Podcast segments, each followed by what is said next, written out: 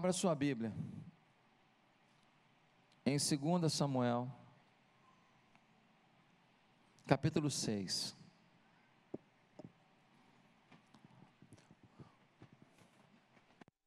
O tema da mensagem desta manhã é: Não tema a arca. Não tema receber a arca. 2 Samuel capítulo 6, a partir do verso 1. Todo mundo está aí? Amém? Tem alguém ao seu lado com Bíblia? Ofereça a sua.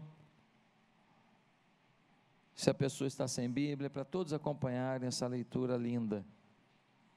Diz assim: De novo, Davi reuniu os melhores guerreiros de Israel, 30 mil ao todo. Ele e todos os que o acompanhavam partiram para Balaá, em Judá para buscar a arca de Deus, arca sobre a qual é invocado o nome, o nome do Senhor dos Exércitos, que tem o seu trono entre os querubins acima dele. Puseram a arca de Deus num carroção novo e a levaram da casa de Abinadab, da colina, Uzá e Aiô, filhos de Abinadab. Conduziram o carroção com a arca de Deus. Aiô andava na frente dela Davi e todos os israelitas iam cantando e dançando pelo Senhor, ao som ao som de todo tipo de instrumentos de pinho, harpas, liras, tamborins, chocalhos e símbolos. Quando chegaram à eira de Nacon, Uzá esticou o braço e segurou a arca de Deus, porque os bois haviam tropeçado. A ira do Senhor acendeu-se contra Uzá por seu ato de irreverência. Por isso, Deus o feriu e ele morreu ali mesmo, ao lado da arca de Deus. Davi ficou contrariado porque o Senhor, em sua ira, havia fulminado Uzá. Até hoje, aquele lugar é chamado de Pérez Uzá. Naquele dia, Davi teve medo do Senhor e perguntou: Como vou conseguir levar a arca do Senhor? Por isso ele desistiu de levar a arca do Senhor para a cidade de Davi. Em vez disso, levou-a para a casa de Obed-Edom, de Gate. A arca do Senhor ficou na casa dele por três meses, e o Senhor o abençoou, e toda, e toda a sua família. E disseram ao rei Davi: O Senhor tem abençoado a família de Obed-Edom e tudo que ele possui por causa da arca de Deus. Então o rei Davi, com grande festa, foi à casa de Obed-Edom e ordenou que levassem a arca de Deus para a cidade de Davi, em Jerusalém. Quando os que carregavam a arca do Senhor davam seis passos, eles sacrificavam um boi e um novilho gordo. Davi, vestindo o colete sacerdotal de linho, foi dançando com todas as suas forças perante o Senhor, enquanto ele e todos os israelitas levavam a arca do Senhor ao som de gritos, de alegria e de trombetas.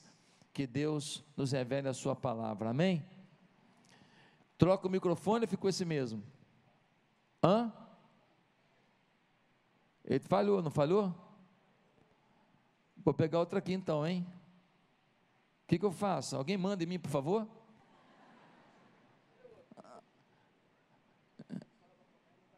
Não está aqui o outro? Ah, tá aí.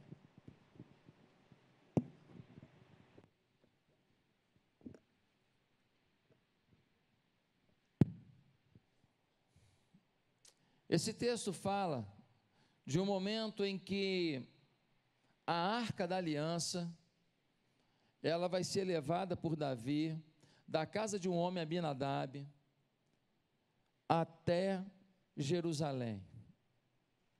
O que era a arca da aliança?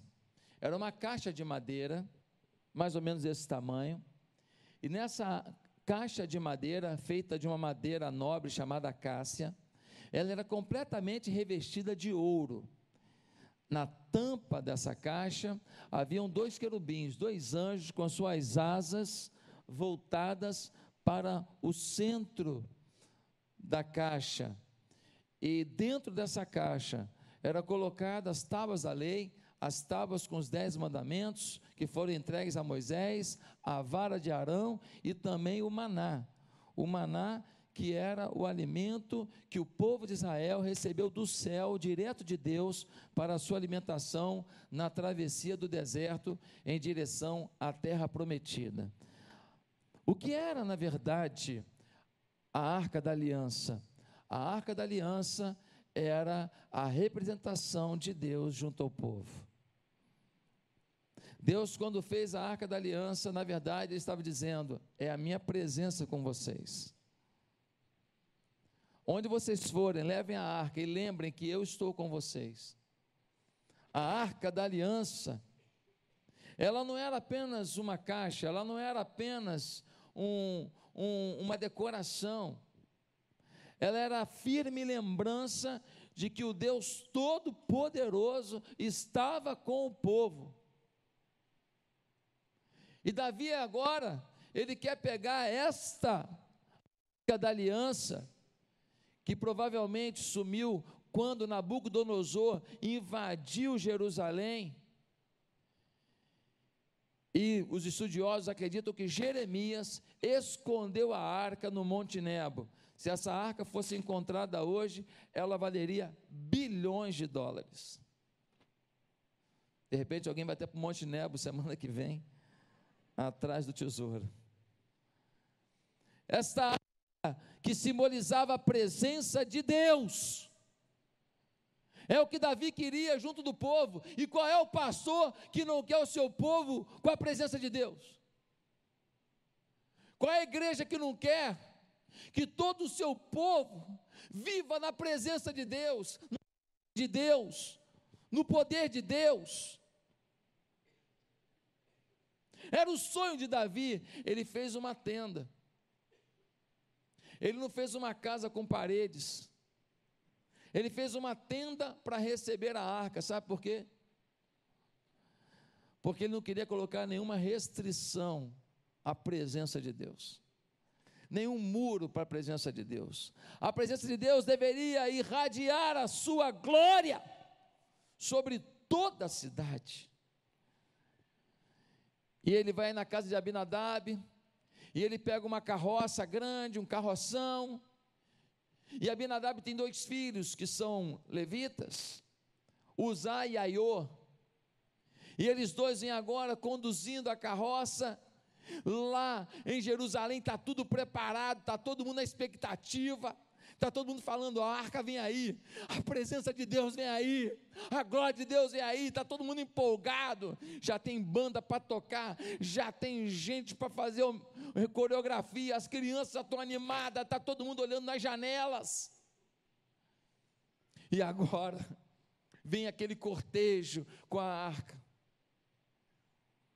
Só que nós temos um texto agora que diz que no meio do caminho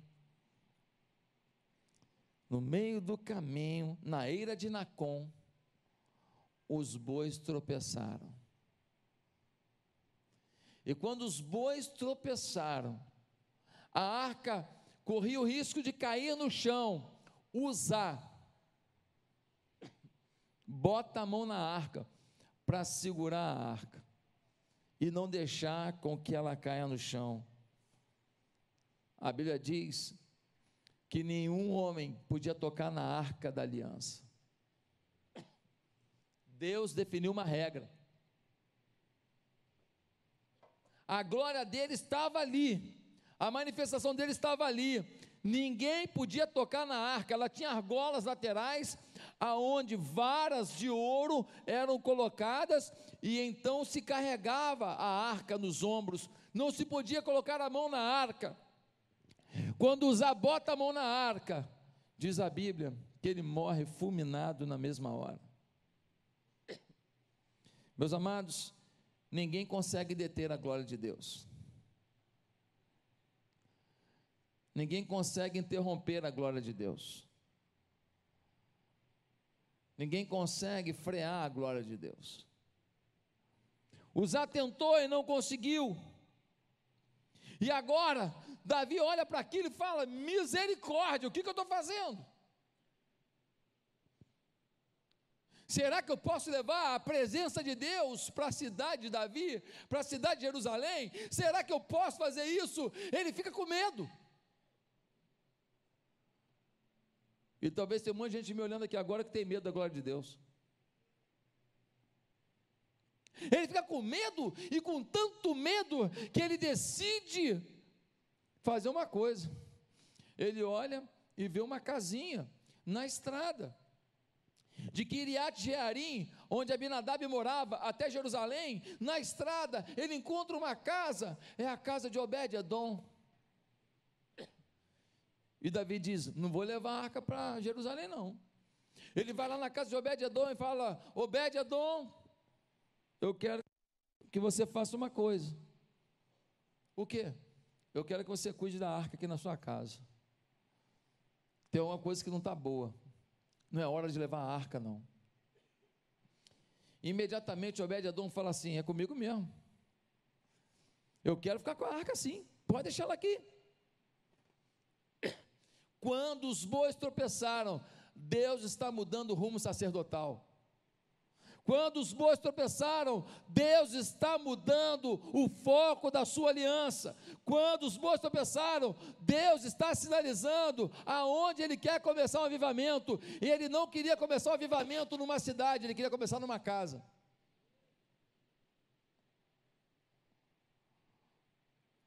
Do mesmo jeito que Deus quer, através das nossas células e através das casas de paz, começar o avivamento nas casas, para depois manifestar na cidade. Meus amados irmãos, Obed recebe.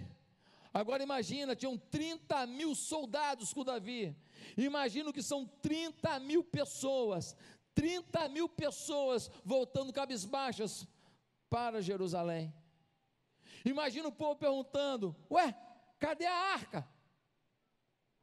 Cadê a arca?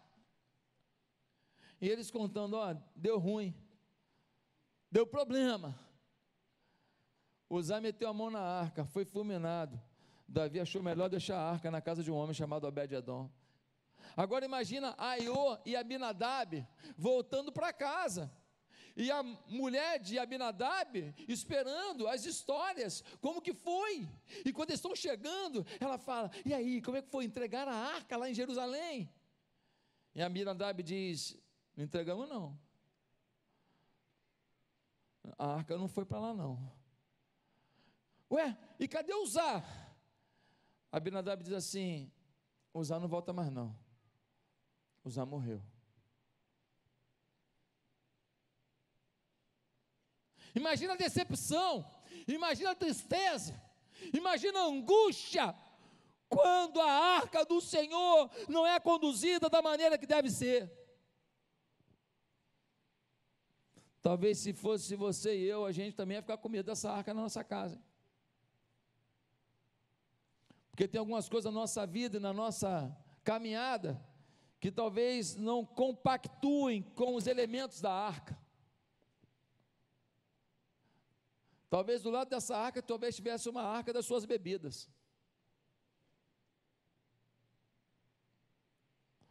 Ou uma arca das suas vaidades.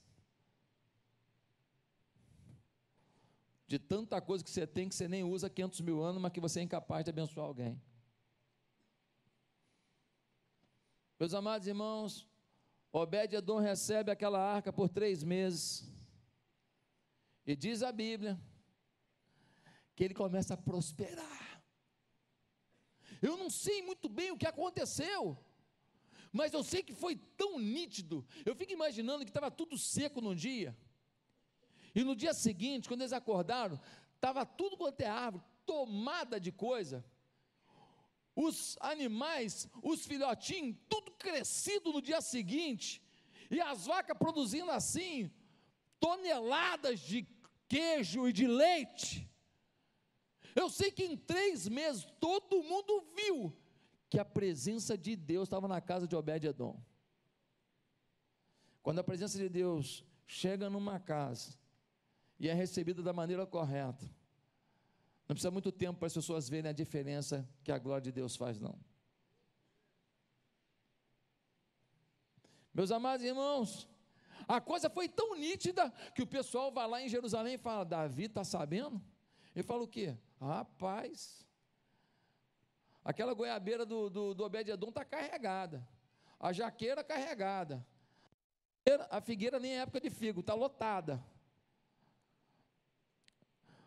A plantação dele de trigo, normalmente por metro quadrado dá quantos quilos? Dá 10 quilos? Pois é, lá está dando uns 50. A vaca dele virou campeã mundial de produção de leite. O negócio está arrebentando, rapaz. Três meses mudou a vida do cara. O cara já trocou tudo lá. Ele já reformou a fazenda. Com três meses, ele viveu uma prosperidade inacreditável. Davi, está assustador. Davi fala assim: Meu Deus, eu tenho que buscar a arca. E aí, Davi reúne os levitas e fala: Olha, vocês que têm que pegar a arca. Ninguém mais pode conduzir a arca Vamos pegar agora as varas de, de ouro, vamos colocar as argolas na arca e vamos carregar a arca. E ele vai na casa de Obed-Edom e ele traz a arca para Jerusalém. Eu queria te perguntar uma coisa: você está querendo a arca na sua casa? Você quer a presença de Deus? Você quer a Shekinah de Deus? A glória de Deus na sua casa? Você quer a glória de Deus, a Shekinah de Deus, o poder de Deus na sua vida? Então nós precisamos entender algumas coisas. Sobre a presença de Deus, sobre a Shekinah de Deus, nós temos que aprender, primeiramente, que estar perto da presença não significa ser abençoado por essa presença de Deus. Irmãos, me assusta o fato que a arca ficou na casa de Abinadab, sabe por quanto tempo? 20 anos. A arca ficou 20 anos e eles não entenderam o que estava dentro da casa deles. É muito interessante que a arca tenha ficado lá e não houve nada espantoso, nada extraordinário na vida de Abinadab. Abinadab meio que tolerava a arca, deixaram lá e falou: tá bom, deixa esse negócio aí. Abinadab olhava para aquilo como apenas mais um utensílio da casa. Mas na casa de Obed-Edom, a bênção chegara de maneira visível, extraordinária. Quando a arca, que é a presença de Deus, chegou à casa de Abinadab, é possível que ele e seus filhos se acostumaram com a presença da arca num canto da casa. Tem muita gente aqui que se acostumou em vir a culto, se acostumou a ouvir mensagem, se acostumou a ouvir música, se acostumou. Abinadab estava assim, se acostumou com a arca, a arca na casa dele, e ele não percebendo que a bênção de Deus estava lá. Mas Obed-Edom não. Eu fico imaginando que Obed-Edom, quando acordava de manhã, acordava todo mundo, pegava a família e falava: gente, vamos lá, vamos orar de frente para a arca. Santo Deus, abençoa nosso dia. E ele se curvava diante da arca e falava: Deus, tua presença está aqui. Manda a tua presença, a tua glória sobre o nosso dia. Abençoa a nossa fazenda, abençoa a nossa vida, abençoa o nosso casamento. Abençoa os meus filhos. Eu fico imaginando quando ele saía para o trabalho, que ele voltava do trabalho, quando ele chegava em casa, ele lavava as mãos, para estar com as mãos limpas diante da arca e dizer: Deus, eu volto do meu trabalho, eu estou diante do Senhor, obrigado, porque a tua arca, a tua presença está na minha casa. Obed-Edom não se acostumou. Fica imaginando que teve noites que ele nem dormiu. Ele ficou olhando para a arca. Ele passou a noite inteira olhando para a arca, falando: Deus, o que, que a tua glória quer fazer aqui? O que, que a tua glória pode fazer na vida desse homem? Quando a arca, que é a presença de Deus, chega na casa dele, ele não coloca num canto, ele coloca num lugar de destaque num lugar que ele acessa o tempo inteiro, num lugar que ele olha o tempo inteiro. Havia uma grande reverência para com a arca na presença do Senhor, na casa de Obed-Edom, algo que não vemos mais com tanta frequência no meio da igreja hoje. Pessoas que vêm à igreja, mas que querem viver a vida do jeito que querem. Namoram do jeito que querem, fazem seus negócios do jeito que querem, mentem do jeito que querem, enganam do jeito que querem, e querem a presença de Deus. Não querem, só querem as bênçãos de Deus. Para a bênção chegar na casa de Obed, primeiro chegou a presença para as bênçãos serem derramadas na sua vida.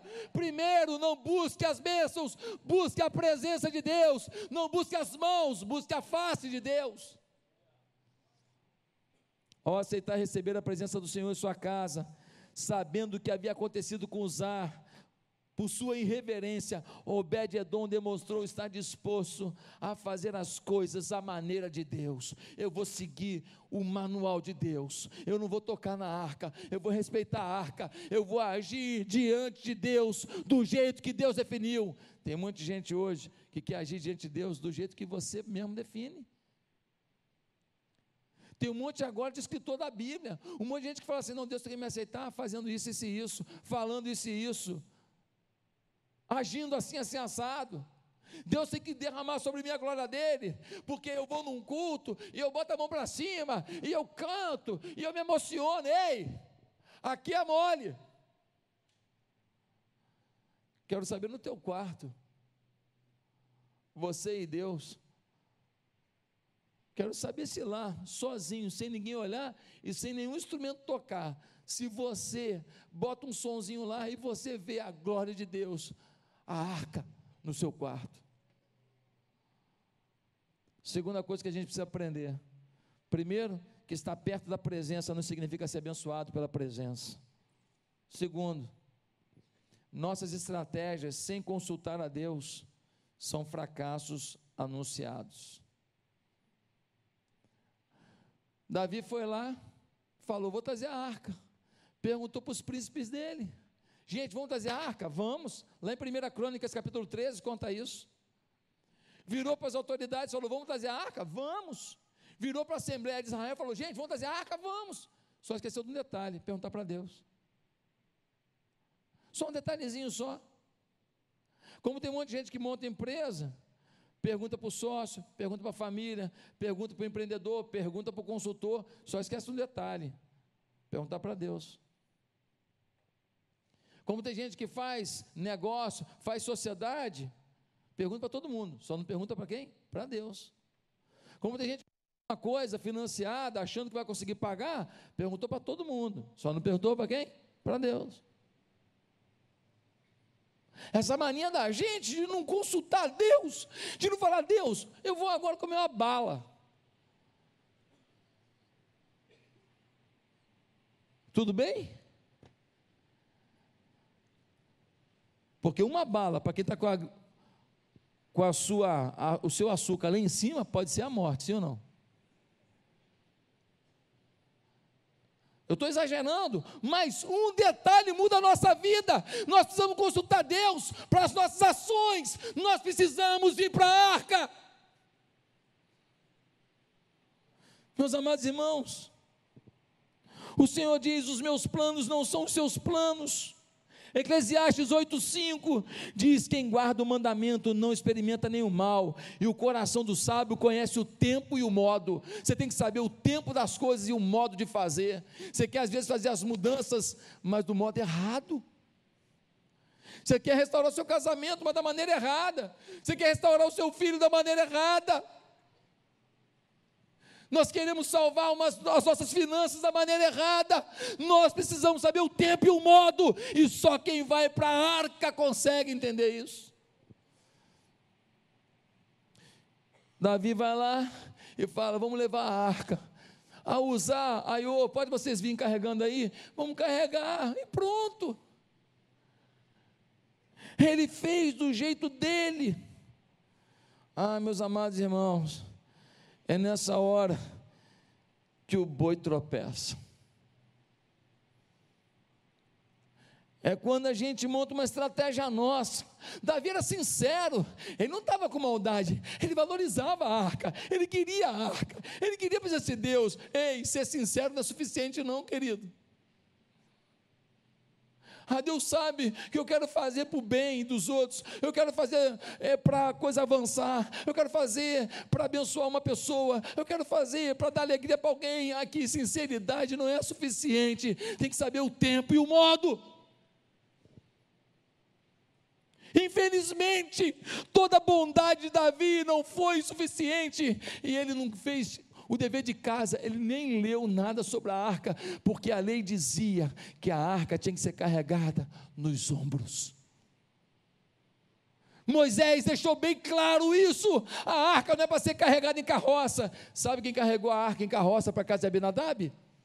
Os filisteus, os inimigos de Deus aqueles que odiavam o povo de Deus, eles fizeram assim. Agora, Davi carrega a arca do mesmo jeito. Ah, bota aí que é mais fácil. Bota na carroça. Meus amados e queridos irmãos, será que nós temos esquecido de consultar Deus sobre as nossas vidas? Será que nós estamos pagando um preço, mas hoje estamos nos arrependendo? E decidindo que nós não vamos continuar num relacionamento, nós não vamos continuar num projeto, nós não vamos continuar com uma postura, nós não vamos dar vazão a um sentimento antes de consultar a Deus. E consultar a Deus não significa só você orar, não. Porque Deus também usa suas lideranças, Deus também usa as pessoas acima de você, Deus usa os seus pais, Deus usa a sua esposa. Às vezes a pessoa fala, Deus me falou, Deus me falou, Deus falou. Pior que Deus não falou nada. O eu falou, o eu falou. Todo mundo fala para você que não é por ali, mas você fala, foi Deus que me falou. Infelizmente, pior de tudo é a gente determinar agora o que vem da arca. Queridos, tem uma terceira coisa que nós precisamos saber. Se nós queremos essa presença de Deus, Terceiro lugar, Deus permite que bois tropecem para usar pessoas improváveis. Sabe quando que essa arca ia parar na casa de Obed-Edom?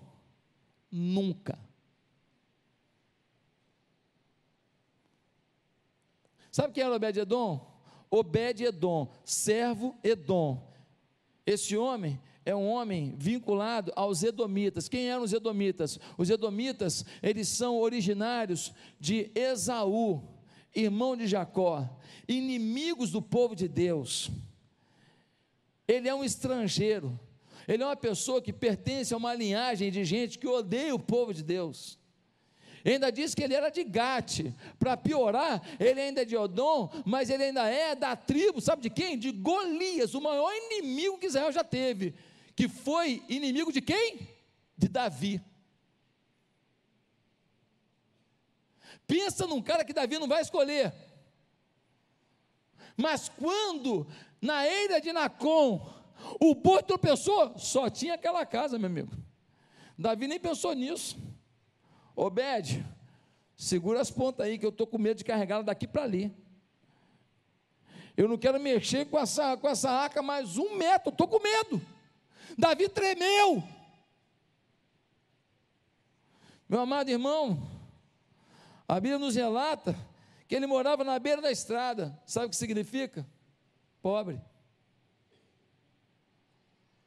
Quem tinha dinheiro morava na cidade, cercado por muralhas para ter proteção. Quem mora na estrada está vulnerável, homem simples. Ele não usa ninguém. Ele é um cara que ninguém vai apostar nele. Ele é um cara que ninguém vai colocar ele em destaque. Nunca seria escolhido. Oi, deixa eu te falar uma coisa. Tem gente aqui que porque o boi tropeçou, você foi levantado passou nessa igreja.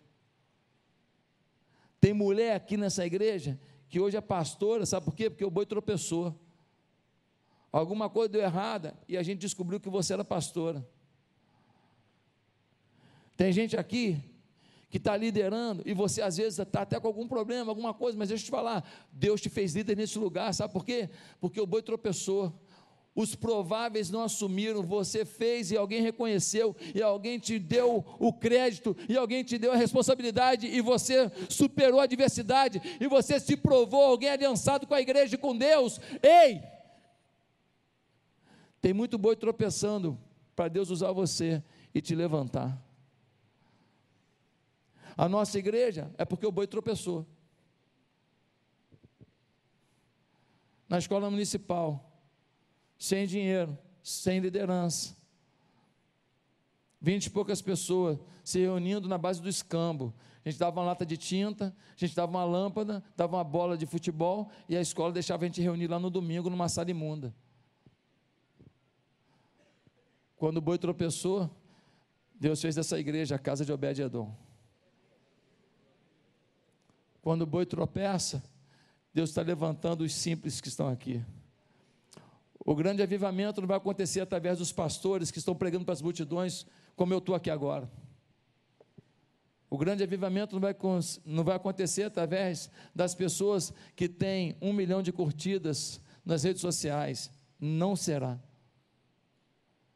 O grande avivamento não vai acontecer através daqueles que você aplaude e que eles não têm nem vida, mas porque eles são muito bons nas redes sociais, você segue e você ouve lixo. O avivamento vai começar na casa dos Obed-Edom aqui, de gente simples que está aqui, de gente que está com o coração quebrantado aqui, quebrantado, dizendo: Vem para minha casa, pode botar a arca na minha casa. A partir de hoje eu quero me curvar diante da arca e eu quero a glória de Deus na minha vida. Avivamento não virá através do Josué Valando Júnior, mas talvez através de um filho espiritual dele, você. Eu serei parte disso. Eu caminharei com você nisso. Mas Deus começa os avivamentos na vida dos improváveis. Ah, meus amados irmãos, será que nós temos reconhecido isso? Será que nós temos reconhecido o que Deus tem feito na nossa vida? Em quarto lugar, se a gente quer essa presença, essa glória de Deus na vida da gente, é preciso que a gente entenda que pessoas com medo do que a presença de Deus possa trazer, podem nunca entender o poder que essa presença traria sobre suas vidas. Vou repetir. Se nós queremos essa presença, precisamos entender que pessoas com medo do que a presença de Deus possa trazer, podem nunca entender, nunca entender o poder que essa presença traria sobre suas vidas. Irmãos, olha para mim, câmeras em mim. Um dia, você vai saber tudo que Deus planejou e você vai saber qual é o seu portfólio do que você fez da sua vida. Você vai ter as duas coisas lado a lado, o planejado e o realizado, que nem eu faço com os pastores aqui na igreja, que nem qualquer corporação séria faz. Qual é o planejado, qual é o realizado. Porque se você não tem avaliação do que você faz, inclusive ministerialmente, você não sabe nem o que você quer fazer. Falta de planejamento nunca foi espiritualidade, sempre foi marca de preguiça, de relaxo. As coisas de Deus são organizadas. Davi foi lá buscar a arca de novo, aí ele planejou. Aí ele organizou, chamou os levitas todos, botou os caras todos lá. A cada tantos metros ele sacrificava animal. Falou: ninguém toca nessa arca de jeito nenhum. E carrega nas costas, hein? Nada de carroça. Aí ele levou para a tenda de Jerusalém. Tem que planejar para fazer bem feito. Você que tem célula, não planeja a multiplicação da sua célula, você não vai multiplicar. Você que tem uma rede de cinco, seis células, você não ama esse povo, não cuida desse povo, não luta pelas dificuldades que esse povo passa, não intercede por esse povo, não motiva esse povo. Você que não planeja as ações para que esse povo se sinta mais empoderado na fé, você ainda não está botando a arca na casa deles. E Deus está te chamando para isso, porque a, o boi, o boi tropeçou hoje diante da tua casa. Meus amados irmãos, pessoas com medo. Davi não quis continuar com a arca, com medo. Falou: Meu Deus do céu, não vou carregar a arca, não, que eu estou com medo. Obed-Edom falou assim: É a minha chance, nunca mais essa arca passa aqui perto de casa. É agora, pode botar aqui dentro. Eu prefiro morrer que perder essa chance.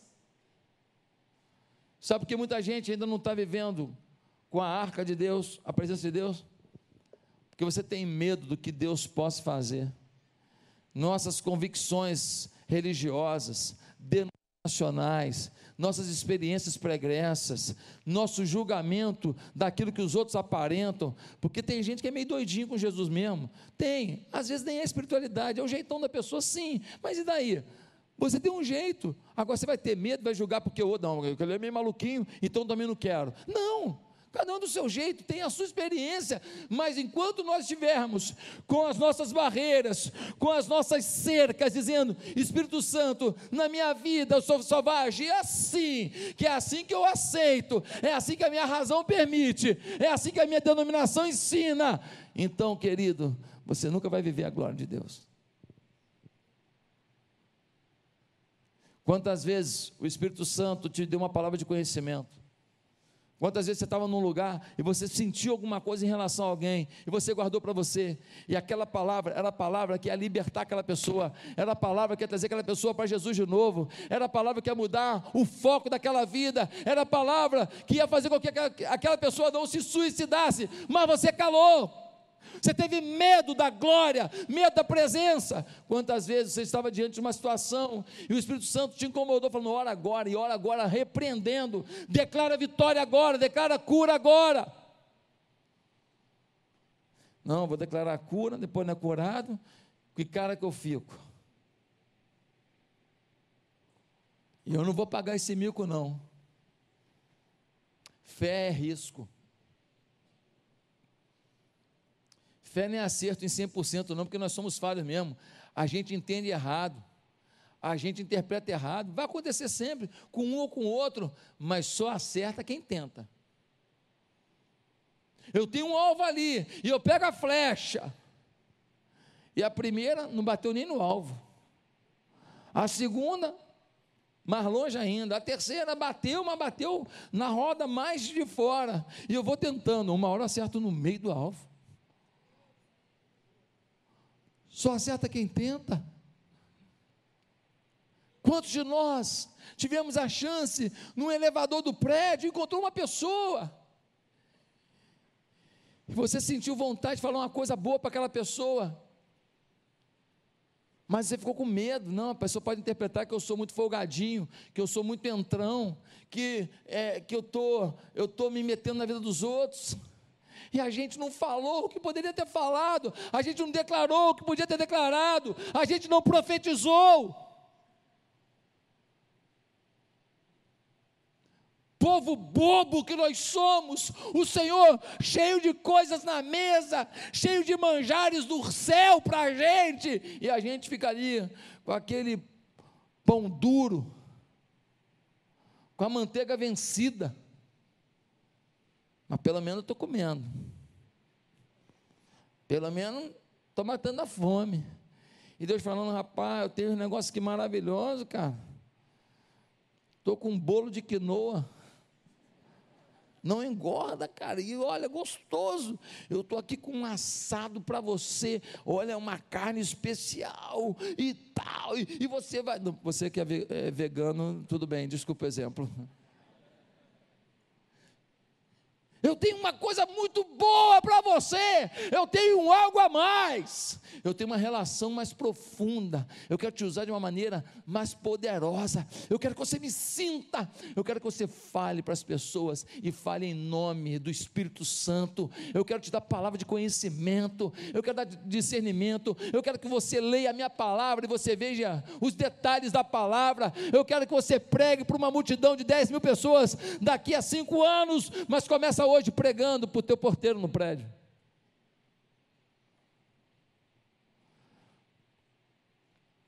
Em quinto lugar, se nós queremos essa presença, nós precisamos entender que sua disposição pela presença de Deus sempre atrairá o favor de Deus. sua disposição. Querido, Obed falou: tem risco, mas eu aceito. É perigoso? Eu recebo. Ninguém quis, eu quero. Morreu um homem, vou correr o risco. Aí um dia Davi aparece na casa dele. A mulher de Obed-Edom vai lá no campo e fala: Obed, o rei está aí, veio buscar a arca. Ele vai lá. Quando ele chega lá, ele fala: Oi, rei, tudo bem? Davi fala: Obed, o que, que é isso que aconteceu aqui? Não tinha aquilo ali, não tinha aquilo ali, não tinha aquilo ali. Em três meses sua vida mudou. Em três meses você prosperou. Está todo mundo comentando que quando passa agora em frente à sua casa, era uma sequidão. Agora isso aqui é um oásis. Obed, aquele poço seu era seco, está com água até a boca. Obed, o que, que houve aqui? Deus te abençoou por causa da arca. Ele falou: Isso mesmo, Senhor. Pois é, Obed, Deus te abençoou, mas agora eu preciso levar para a cidade, para abençoar toda a cidade, todo o reino. Obed vira para o rei e fala assim: se você ler depois 1 Crônicas de 13 até 16, leia hoje, conta essa história toda. Ele vira para o rei e fala assim: pode levar a arca, só tem um detalhe. O rei fala: O quê? Vai ter que me levar junto. Porque eu não saio de perto dessa arca por nada da minha vida. Mas Obed, tua fazenda agora cresceu. O teu curral agora, os teus animais que era para dar uma cria, deu cinco cada um. Em três meses você se tornou um homem rico as coisas avançaram. Obed, olha quanta alegria na sua casa, olha quanta paz na sua casa, sua mulher feliz, tudo feliz, tudo na bênção. Olha, Obed. Ele chama a mulher dele e fala assim: Amor, fala para o rei. Ela ajoelha e fala: Seu rei, por favor, a gente abre mão de tudo, a gente só não abre mão da arca. Eu estou com ele nisso. Sabe que muita coisa não aconteceu na sua casa ainda porque vocês não concordaram. Porque agora Obed, ele vai ter que mudar de casa. A mulher tem que concordar. A família tem que concordar. Eles concordaram. Tem coisas que Deus libera sem a concordância da família, porque todos não têm compreensão ainda. Mas tem coisas que a concordância faz o milagre. Ele vai para lá, sabe para ser, sabe o quê? Porteiro. Ele vai fazer porteiro da tenda. Botaram a, na tenda e agora o porteiro, quem é? Obed-Edom. Ele era um, um, estrangeiro, agora ele é um levita de sacerdócio, não de origem. Ele não é um descendente de Arão, mas de ofício. Ele agora é alguém que cuida. Aqui a arca está aqui dentro, hein? Eu estou aqui de porteiro, eu estou aqui guardando a arca. Meu irmão, a fome de Obed pelas coisas de Deus era tão grande, sabe o que aconteceu? Ele foi aprender a tocar harpa, tu acredita nisso? Sério, vai ver até que Davi que deu aula para ele. Se você pegar o capítulo 15, 16, você vai ver que ele estava tão doido pela Shekinah, que lá no capítulo 15, versículo 19 a 21, diz que ele agora, ele é músico, e quando eles vão adorar a Deus em volta da arca, ele, ó, toca a harpa. Meu Deus! O cara não tocava nem, nem tamborim. Aí quando você chega no, lugar, no capítulo 15, você vai ver que depois ele se torna guardião da arca, não é mais o porteiro, não, o guardião, subiu de posto. E quando você vai para o capítulo 16, de 4 a 5, você vê que ele agora é o ministro de adoração, debaixo da coordenação do grande Asaf o maior músico dos salmos, junto com Davi. Ele é ministro de adoração agora. Meu Deus, Obed, pegou sua vida e encaixou na vontade de Deus, encaixou na arca. Ele quer viver perto da arca, ele só faz coisa que liga a arca. Tudo que ele quer da vida dele é fazer alguma coisa que promova a arca, a presença de Deus. No capítulo 16, de 37 a 38, ele vira líder de 68 pessoas que promovem a adoração e o cuidado com a arca. Obed-Edom queria mais. Obed-Edom ficou sedento pela arca. Obed-Edom ficou apaixonado pela arca. Obed-Edom ficou desesperado pela arca. Obed-Edom quer a presença de Deus, o resto não importa. E aí vem meu último ponto. Se nós queremos a presença, a Shekinah, a arca de Deus, é preciso entender que a arca é carregada em sua vida com sacrifício. Quiseram botar uma carroça. A Bíblia diz que a arca só é carregada andando em cima do ombro. É sobre você que a arca quer andar. A arca tem que estar sobre a sua vida. Às vezes é pesado, irmão. Pastor, falaram isso do Senhor. Falei, ah, para falar de Jesus, não vou falar de mim? Pastor, mas falaram da igreja, falaram da igreja que Jesus era o pastor, não vai falar que eu sou, imagina só. Eu acho que eles falaram até pouco. Pastor, mas é mentira, é mentira sobre Jesus. Chamaram de tudo quanto é nome, até de filho de, do capeta, chamaram ele. Filho de Beuzebu. Você acha que não vai chamar você, não vai chamar a mim? Você está se achando melhor que Jesus, hein? Ninguém pode falar nada de você, porque senão você larga o ministério, você larga a célula, você larga a supervisão, você larga o ministério, você larga o trabalho com as crianças, você larga, porque não, ninguém pode falar de mim, não. Ah, então tá bom, legal. Você quer carregar a arca assim? Desista.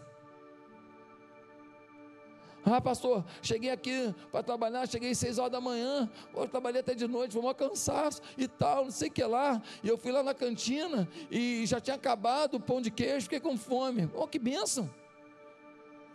Glorifica a Deus, você tem uma história para contar agora. Pô, teve um dia que nem um pão de queijo tinha, eu carreguei a arca. Glória a Deus. Quer carregar a arca o quê? Com maná? É, não, não, não, tinha pudim de leite, então. Torta de limão.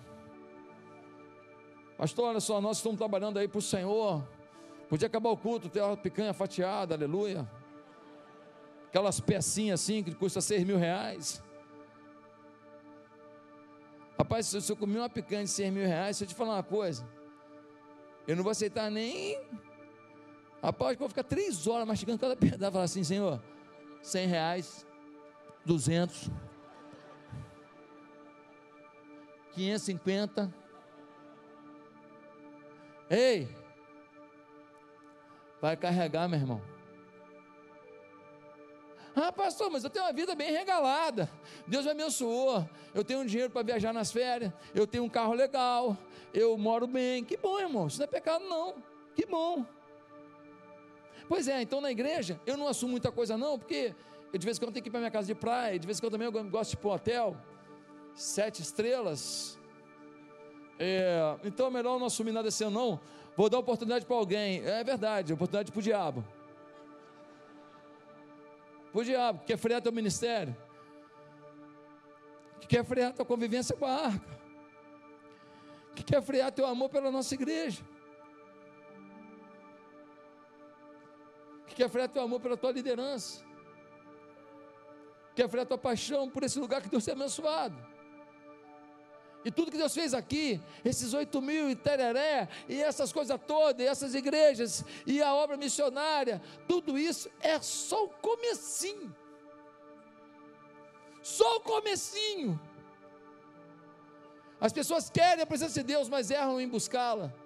Querem buscar de carroça, não tem carroça, é no teu ombro. Ah, mas ninguém valorizou o que eu fiz. Você fez para quem?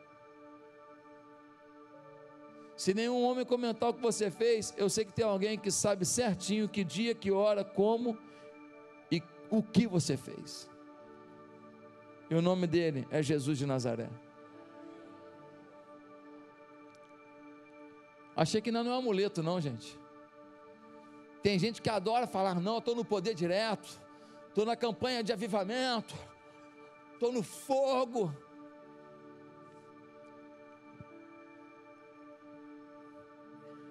Está no fogo, né? tocar no fogo. Amém. Só que quem vai dizer se tem fogo aí, não é você, e nem quem bate nas tuas costas. Quem vai dizer se tem fogo aí, é o único que é dono do fogo. É Deus que tem que dizer se tem fogo na tua vida. E quanto mais fogo a gente tem, mais, mais, mais pequenininho a gente se sente. Quanto mais fogo vem, mal você fala: Meu Deus, isso é fogo demais, pode me consumir. Davi era um homem temente a Deus, um poeta de Deus, mas quando ele viu o poder do fogo de Deus, ele falou: Não vou me queimar, não, deixa eu ver se eu estou preparado, deixa eu pensar melhor. Será que hoje você quer o Espírito Santo movendo a sua vida? Talvez você tenha vindo aqui hoje, você está até afastado da igreja.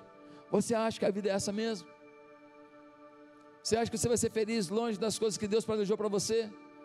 Você acha que com o seu dinheiro, você acha que com as suas viagens, você acha que com as suas roupas caras, você acha que com o seu relógio, você acha que você vai ter felicidade? Você não vai ter. A felicidade é Jesus. O Evangelho é simples. A gente aceita Jesus e a arca entra dentro da gente. E agora a arca nos conduz. A gente não carrega mais no ombro. Ela é que nos guia, porque ela toca e direciona o nosso coração. Quem quer hoje receber a arca? Curva a sua cabeça nesse momento. Primeira pergunta que eu quero fazer: quantos aqui nessa nessa oportunidade reconhecem que não tem uma entrega do coração por completo ao Senhor? Ou reconhece que você está muito afastado do Senhor? Mas hoje aqui você quer pedir perdão dos seus pecados. E você quer pedir que a arca entre na sua vida, na sua casa. Tem alguém que hoje querendo se arrepender dos seus pecados, do seu distanciamento da arca e se converter a Jesus de todo o coração.